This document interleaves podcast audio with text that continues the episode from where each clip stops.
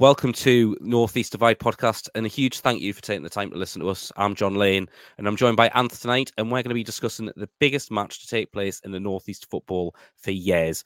Of course, I'm talking about the FA Cup third round tie at the Stadium of Light, where Sunderland are going to host Newcastle United for the Wear Tyne Derby. You'll notice Wear Tyne Derby as it's being played at the Stadium of Light.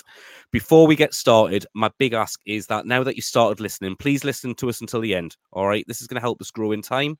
I'd also ask that you leave any feedback um, that you have uh, from this first podcast. What did you like? What do you want less of? What do you want more of? And again, this is going to help us improve. Um, so uh, that's the admin all out the way. Anth, tell me this. In, from a Sunderland perspective, right? How big is this game in the overall context of your season? Like you're in sixth place in the league. Um, obviously, you want to get promoted this year if you can. I'm assuming that tends to be the the aim of a, any championship side. Um, but this is it's the FA Cup, which may be a side note normally, but this is Newcastle. So how how seriously is Beale going to take this? Do you think? Well, I've heard my fellow supporters say that they would rather win this game on Saturday than actually gain promotion if they had to choose one of the two, which I think is a pretty ridiculous statement to make. It is a massive match, obviously. Uh, local rivals.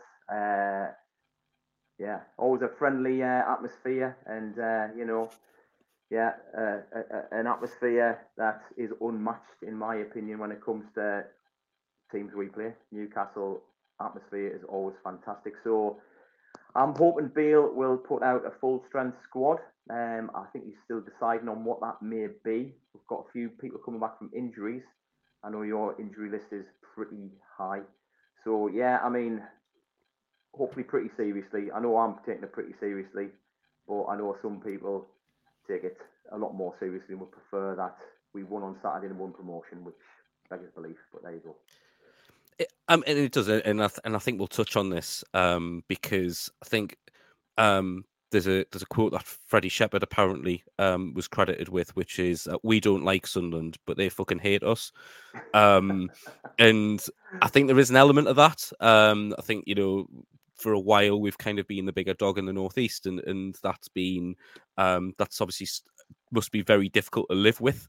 Um, you know, if, if you're a Sunderland fan in the region and what have you, but you know there was there's the odd time when obviously we we got relegated in the last few years, and then um, of course that when that changed over, that it, it kind of went to an extreme almost for yourselves. But I think I think in terms of Newcastle's season, I think it's massive, but I think it's not massive because it's the derby. I think, don't get me wrong, I think the derby bit's important. Um, and we don't want to. I think we've got everything to lose from that aspect. I think you know, the manager, you know, if he loses this game, there's going to be big questions about kind of his future, and um, you can understand that uh, because you know we haven't beaten Sunderland in what 13 years, um, or you know, um, or 12 years, sorry, um, the same alike. So adding all that together, it is a big game. But actually, the biggest element for us is the FA Cup because that's the only chance we've got of um, challenging for any silverware now. We got knocked out with the League Cup um, against Chelsea, um, and we don't look like we're going to finish in the top four.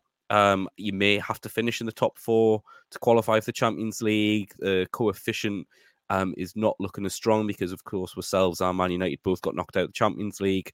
So we've got to kind of hope that the English teams now in Europe do really well to give us a chance. But even then, I think fifth might be a stretch for Newcastle. So because of that, the FA Cup's huge because I think A, obviously you win that, it keeps you in Europe. B, you win that, it's a trophy. And if you offer me what 17th place in the league in the FA Cup. Like, obviously, I'm going to take that. To be honest, I'd be, you know, if you offered me relegation in the FA Cup, I'd be considering it. Um, but I think it, we're in a very different position to maybe what the club was in three, four years ago. Um, but I think it, it is huge. But I think it's bigger because w- w- there's nothing else that we can go and win. Um, we can't kind of have any more European adventures this year. So really, a lot of hope is attached to it. And then you throw in the fact that it's Sunderland away um, it's it it becomes even bigger uh, uh, as a result of that. Um, so I think Howe will play as strong a side as he can. Um, but I do think he's going to try and put as many Geordies in there as he can. I don't think Paul Dummett's going to start, but I think you know um, Burn will, Longstaff will, I think Miley will. Um, and I, and I think we'll see a strong presence of that because there'll be those lads to remind the others about how big it is. Um, moving on, and there's been a bit of uproar in both fan bases in the approach to this game. So your owner donated 10 grand towards a flag display. Um, it was at Spirit 73 who organised that. Um, but they is, yeah. they had a there's a certain design, and I don't I don't know if you saw it on social media, Anth, but I did.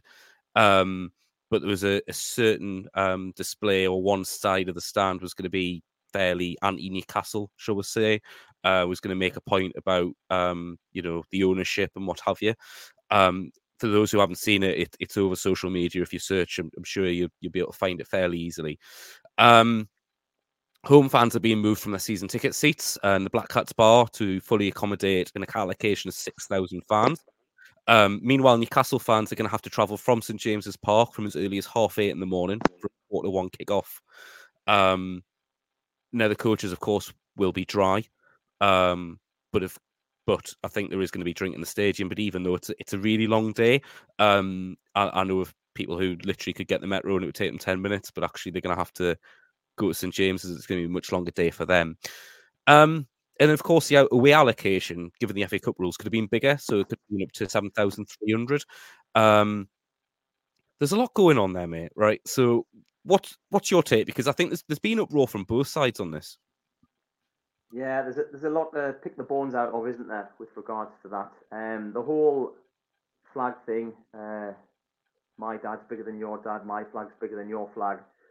Obviously, you know it's it's it's it's. A, I mean, to be fair, yours is bigger when you play at home, and there's been some pretty pretty fantastic displays uh, on show, especially Champions League matches. Um, ours is not too bad. Um, it's decent. They've done a grand job um, with not a lot of money.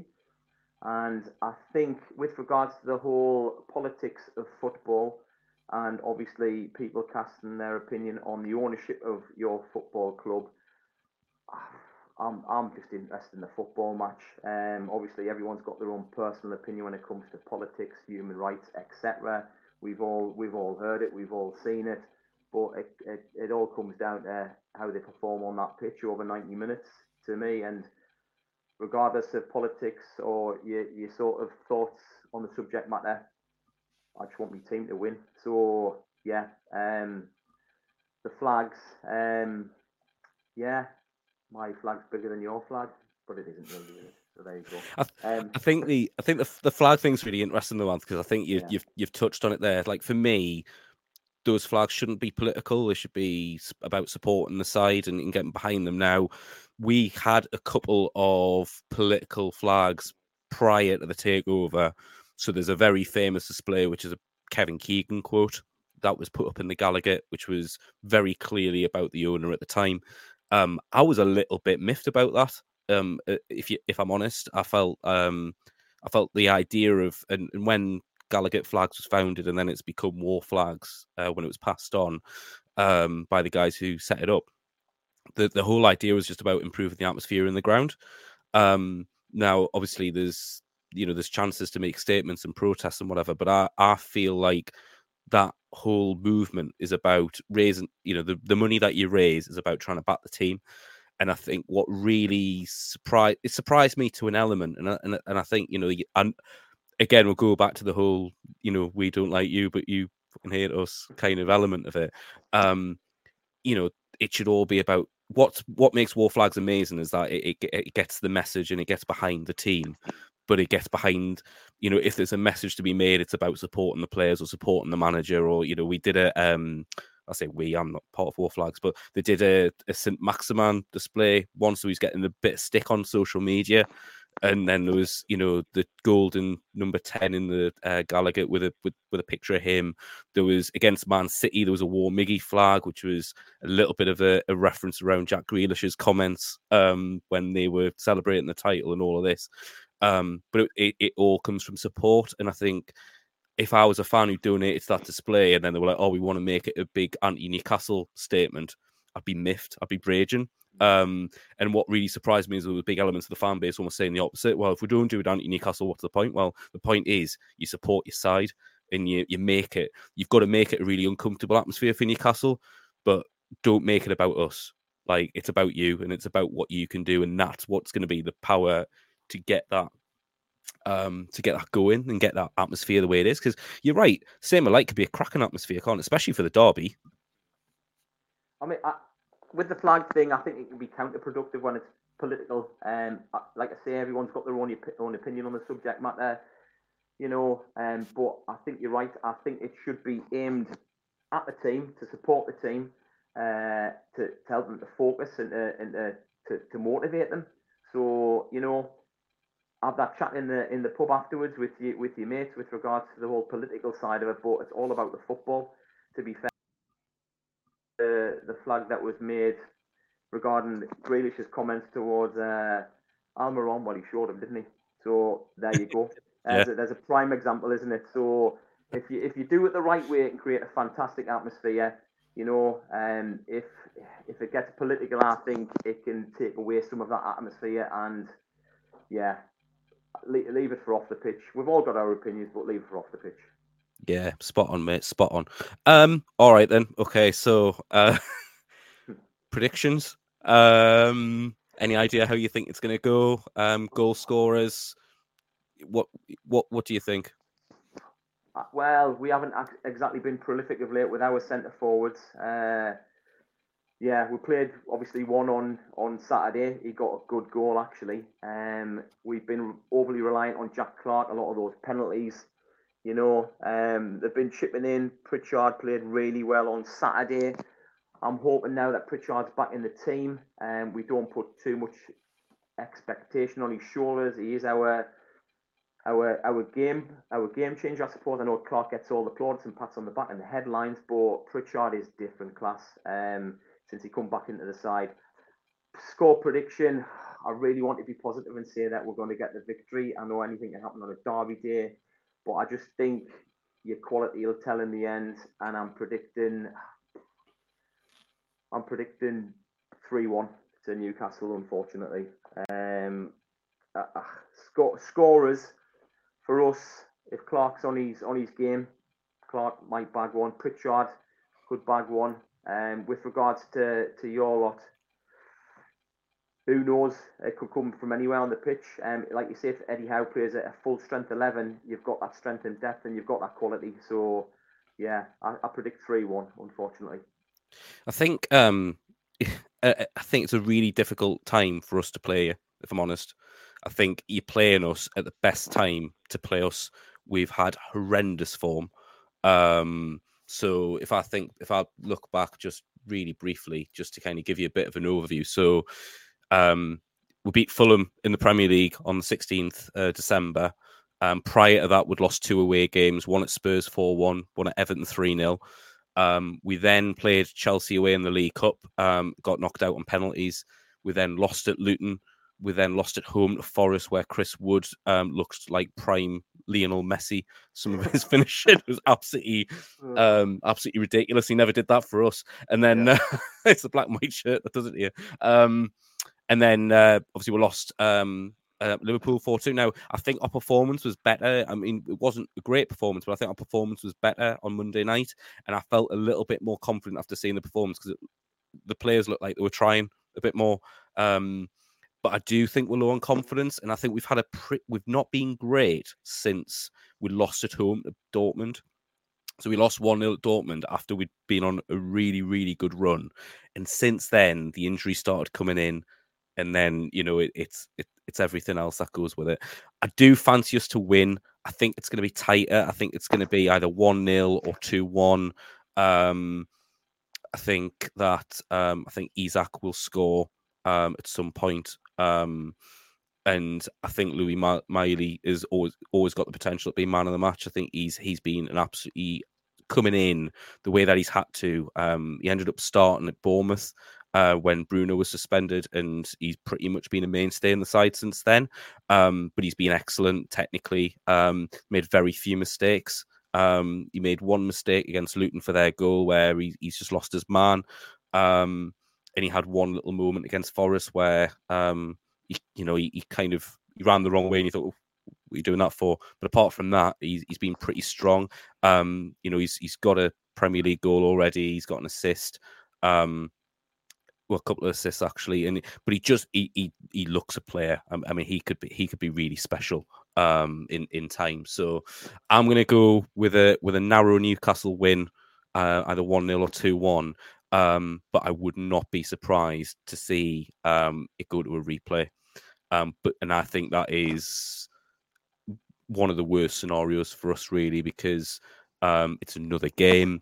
We're trying to get to a point where we're playing one game a week. We're already out of Europe. The last thing we need is cup replays thrown in. Um, but I'd take that. I'd rather I'd rather a replay than get knocked out, mate. That that's kind of where I am. Um, just really quickly uh, on this, since I think we've got a little bit of time just to talk about it. Um, Tony Mowbray went out, um, and Michael Beale was brought in.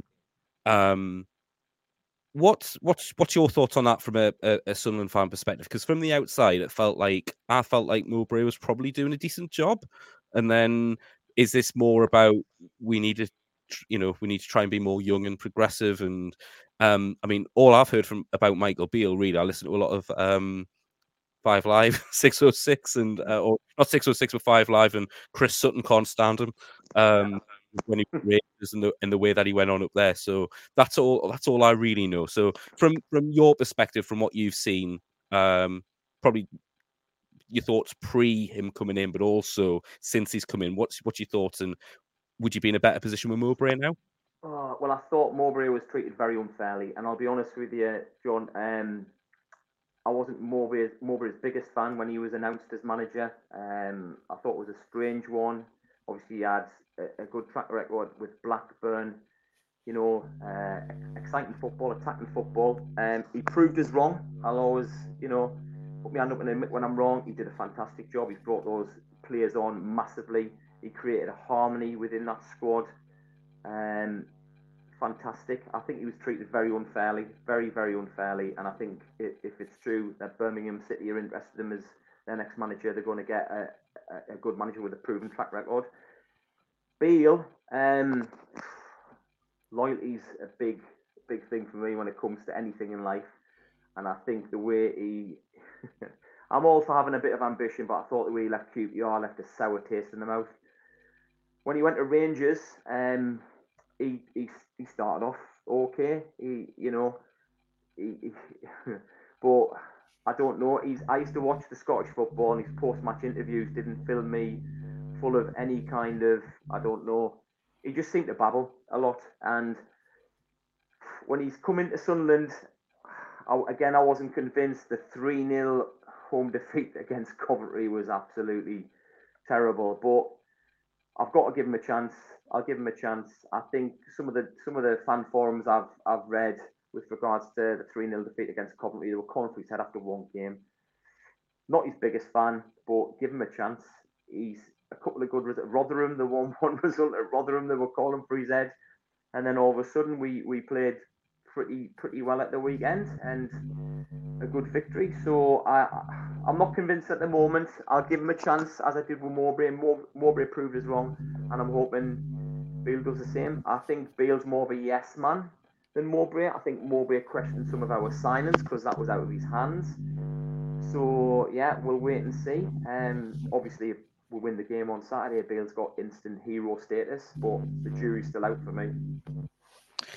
Yeah, and you know, obviously, there's time for him to turn the fans round, and what better way of doing that than getting a result on Saturday, I suppose. Um, you know, um, I was I remember the the Di Canio knee slide because that only happened about ten yards in front of us um, oh, from from where I was at St James's Park. But um, obviously, it's a it's a game which is um, which has bought Ma- Sunderland managers time and also cost Sunderland managers um, dearly as well. Um, usually in the approach to the derby coming up, um, strangely enough. But um, I think it's we're in a really interesting position at the minute with Eddie Howe. I think I think there's some elements of online discourse certainly around just our, our general form recently and how tactically we haven't looked great.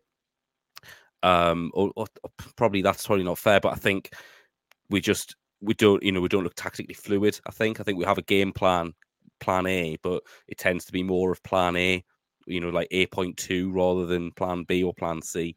Um, so I think because the results are now starting to turn the wrong way, that's you know that's where some of the doubt sets in.